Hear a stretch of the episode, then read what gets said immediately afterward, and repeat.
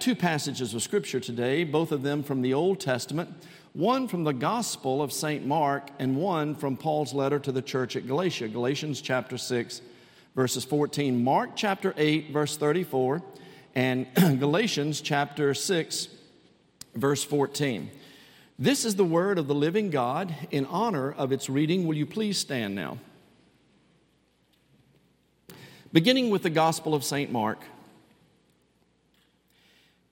And calling the crowd to him with his disciples, he said to them, If anyone would come after me, let him deny himself and take up his cross and follow me. And then from Galatians chapter 6, verse 14. May I never boast of anything except the cross of our Lord Jesus Christ, by which the world has been crucified to me and I to the world. This is the word of God for us, the people of God. Thanks be to God. You may be seated.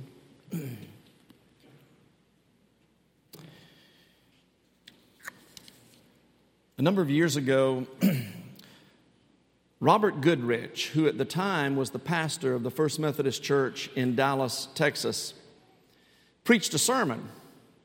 And he preached that sermon on a program called the Protestant Hour was a national program at the time, and he preached a sermon entitled The Cross in My Pocket. And in that sermon, he said that he had a small aluminum cross that he carried in his pocket. And he talked about that small aluminum cross. And then at the end of the program, he offered an opportunity for anybody who wanted to call in or write in or make contact if you would just, if you'd be interested, he said, we will send you one of these crosses. Well, it was the largest response they had ever received to any program on the Protestant Hour. And literally, thousands and thousands of people asked for those crosses. And in the subsequent years, those crosses have appeared in a variety of places. And one of those crosses later appeared in one of my father's pockets as a result of later Bishop Roberts Goodrich's message. It might be that some of you have one of these little crosses, or you may know somebody who does, and if you would like one of these crosses, they will be available to you as you leave today. So you'll be able to get one of your own to carry. A woman by the name of Verna Thomas wrote a little poem about the pocket cross. It goes like this I carry a cross in my pocket, a simple reminder to me that I am a Christian no matter where I may be. This little cross is not magic, it's not a good luck charm, it isn't meant to protect me from physical harm. It's not for identification for all the world to see, it's simply an understanding between my Savior and me. When I put my hand in my pocket and bring out a coin or key, this cross reminds me of the price He paid for me. It reminds me, too, to be thankful for my blessings every day and to strive to serve Him better in all I do and say. It's also a daily reminder of the peace and comfort I share with all those who know my Master and give themselves to his care. So I carry a cross in my pocket, reminding no one but me that Jesus Christ is Lord of my life, if only I'll let him be. Again, I want you to know it's an aluminum cross. And for me, it's just there for me to wrap my hands around throughout the day. It's also here to remind me of who I am and whose I am and, and what I am supposed to be about. Because sometimes, sometimes things can get a little cloudy and fuzzy and muddy. But the cross clears all that up very quickly. In the passage I read for you, the second passage particularly, Paul says, I have only one thing to boast about, and that one thing is the cross of Jesus. It's almost as if he's looking back over his life at the ups and the downs He's looking back at the pain and the joy, the good and the bad. It's as if he stands back and he looks at it all and he says, There's only one thing worth really talking about, and that's the cross. This little cross means a lot to me. Again, I know it's just a cross, I know that. This little cross means a lot to me. For example, this little cross reminds me that I am forgiven. Every time we take communion in this church and lots of other churches as well, the pastor will say to the congregation, In the name of Jesus Christ, you are forgiven. And the people will say that right back to the pastor. When I confess my sin, when I repent of my sin, when I bring myself, all that I am, the good, the bad, the ugly, when I bring that to God, His promise is not condemnation. His promise is that I am forgiven, not because of how good I am, not because of how good you are God's forgiveness is not based on your goodness, it's based on His grace because of the Christ, cross of Jesus Christ. I am forgiven because the ultimate sin debt was paid at a place called Golgotha, also known as the place of the skull. Where Jesus died for you and for me, the cross in my pocket serves to remind me that of, instead of being enslaved to my past forever, I am forever forgiven. Cross in my pocket. Listen, please. I spend lots of time talking about people and to people. I spend lots of time discussing with people things that haunt them from their past. Does anyone in the room believe that your past can haunt you?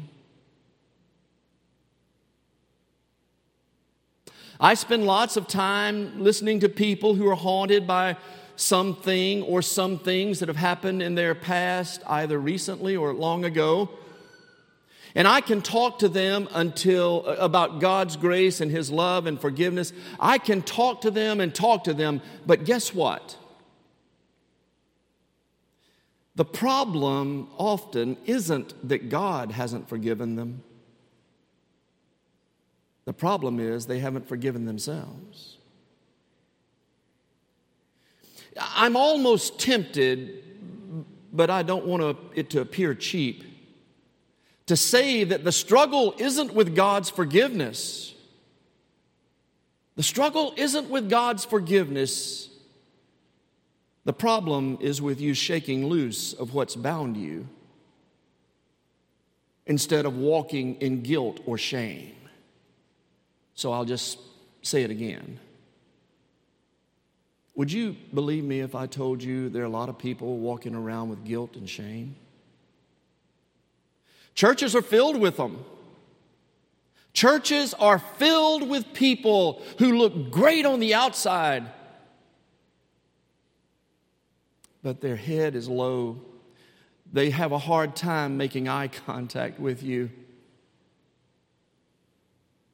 The cross. Cross. The cross reminds me that I am forgiven and I am more. Are you listening? I am more than the sum total of all the things I've done in the past. The cross in my pocket also reminds me of the tremendous price that Jesus paid for me. It reminds me of the tremendous price that Jesus paid for me. For me. On February the 15th, 1921, in New York City, a little over 100 years ago, at the Kane Summit Hospital, an unusual operation took place. In, in some ways, it really wasn't unusual at all, it was a simple appendectomy. The surgeon was Dr. Evan O'Neill Kane. He had performed in his 37 year distinguished medical career about 4,000 appendectomies, so there really wasn't anything unusual about that. It was an appendectomy. But there were two ways in which this particular operation was uh, unique. The first was this was the first time local anesthesia had been used in a major surgery, the first time. Dr. Kane was a crusader for the use of local anesthesia. He felt that there would be opportunities to use it, and many of his colleagues agreed he thought it would really, really help in surgeries. But it was difficult to find a volunteer, you might understand. you see, people were a little squeamish at the thought of being awake during their surgery. And so finally, a courageous volunteer stepped forward, and on Tuesday morning, February the 15th, this historic operation took place. The patient was prepped, wheeled into the operating room, local anesthetic was applied, and Dr. Kane operated and removed the inflamed appendix. Patient did fine, did fine. Only complained of mild discomfort, recovered pretty quickly, was discharged from the hospital a couple of days later, and Dr. Kane had proven his theory, thanks to the willingness of the volunteer. He had demonstrated that local anesthesia was a viable and, in some cases, preferable alternative, local anesthesia. But I said, I said there were two things about the operation. One was the use of, of local anesthesia, the second was who the patient was. The patient upon whom Dr. Kane operated to prove his point was Dr. Kane himself. He had an inflamed appendix and he operated on himself.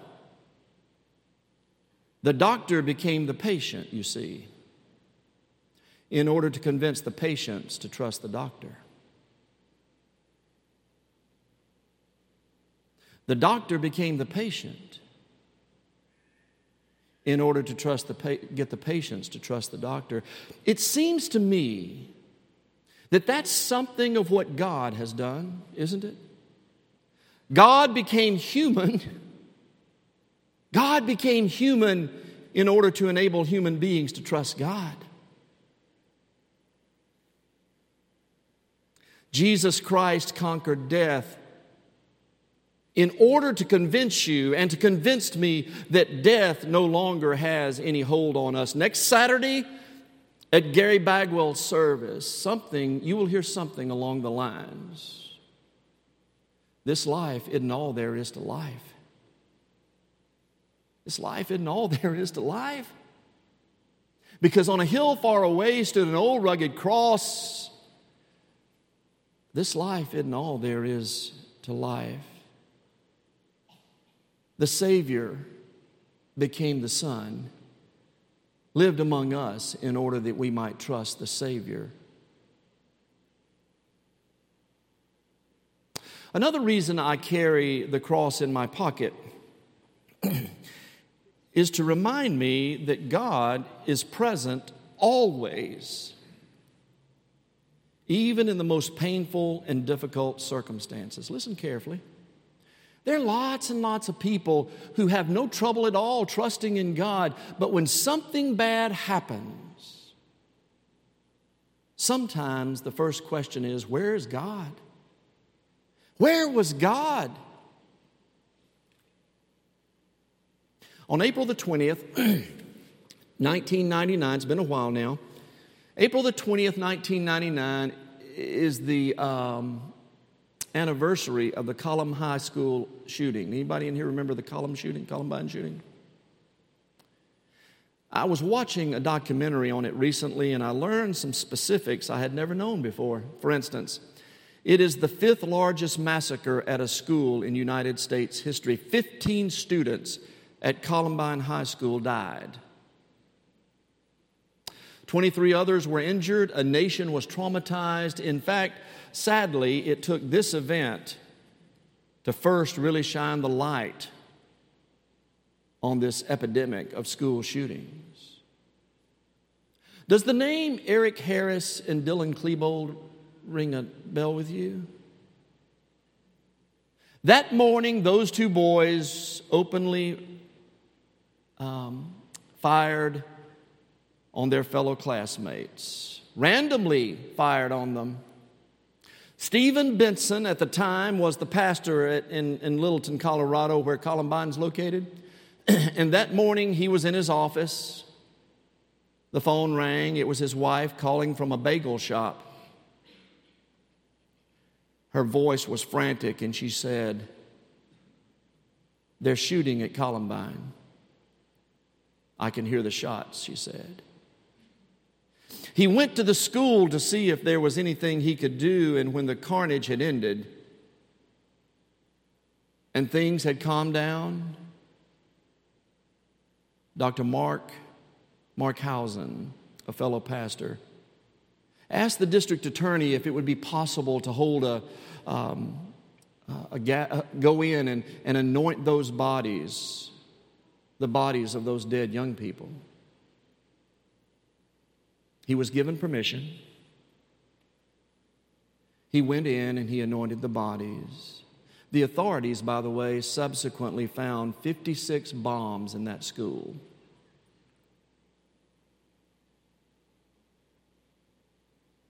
Stephen Benson called a worship service that night at his church. It was 8 o'clock service. But before entering the sanctuary, somebody gave him a big stack of papers. There were 400 emails alone from youth groups and teenagers saying, We're praying for you. We are so, so praying for you right now.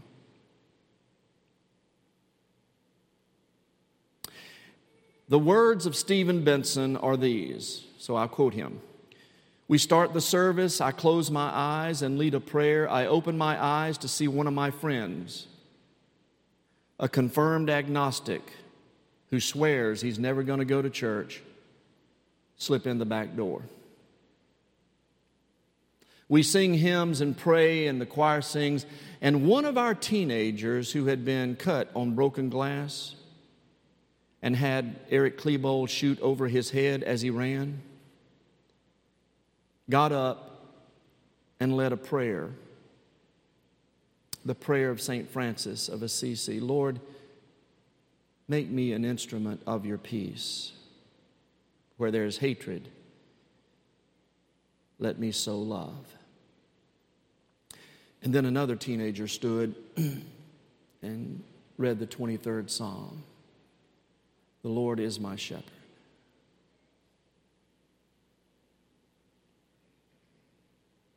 Do you think, where do you think God was that day? Where was God that day? I mean, was he at the far reaches of the universe, busy shaping some kind of galaxy? No, I want you to know on Tuesday, April the 20th, God was there, just like on Good Friday when his own son died, execution style. God was there. So I carried this, this cross in my pocket, and one of the reasons is to remind me that God is present no matter how dark the day. Have you ever had a dark day? Maybe a better question is Have you had any dark days recently? Things are a mess in this world, have you noticed?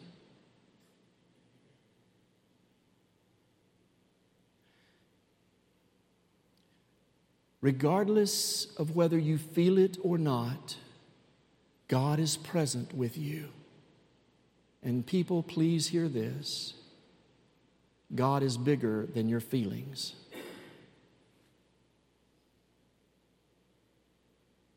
There are lots of reasons, I suppose, I carry this cross, but I'll just mention one more.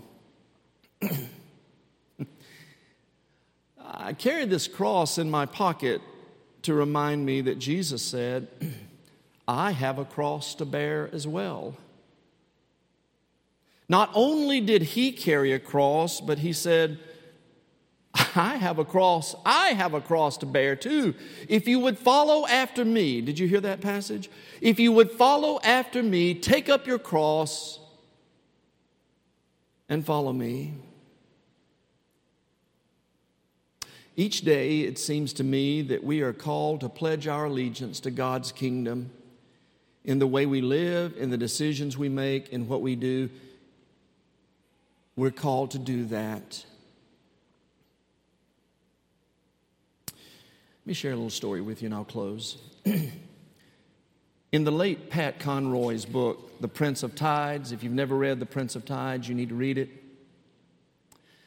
He tells the story of a guy named Tom Wingo. Tom Wingo grew up hating Good Fridays because his grandfather, Amos Wingo, every Good Friday walked out, of his, out to his shed behind the house in Colleton, South Carolina, and he'd bring out a 90 pound wooden cross that he had as a result of some religious experience. And on every Good Friday from noon until three, the old man would walk up and down the street of Tides, reenacting Christ's walk. Well, Tom hated the fact that his grandfather did this. How embarrassing can it be? How embarrassing. Because in a small town, people know everybody, right? And everything about everybody. He was embarrassed. He would have much preferred that his grandfather observe Good Friday like normal people, in an orderly way, going to church, praying, singing the old rugged cross instead of carrying one. But he did it.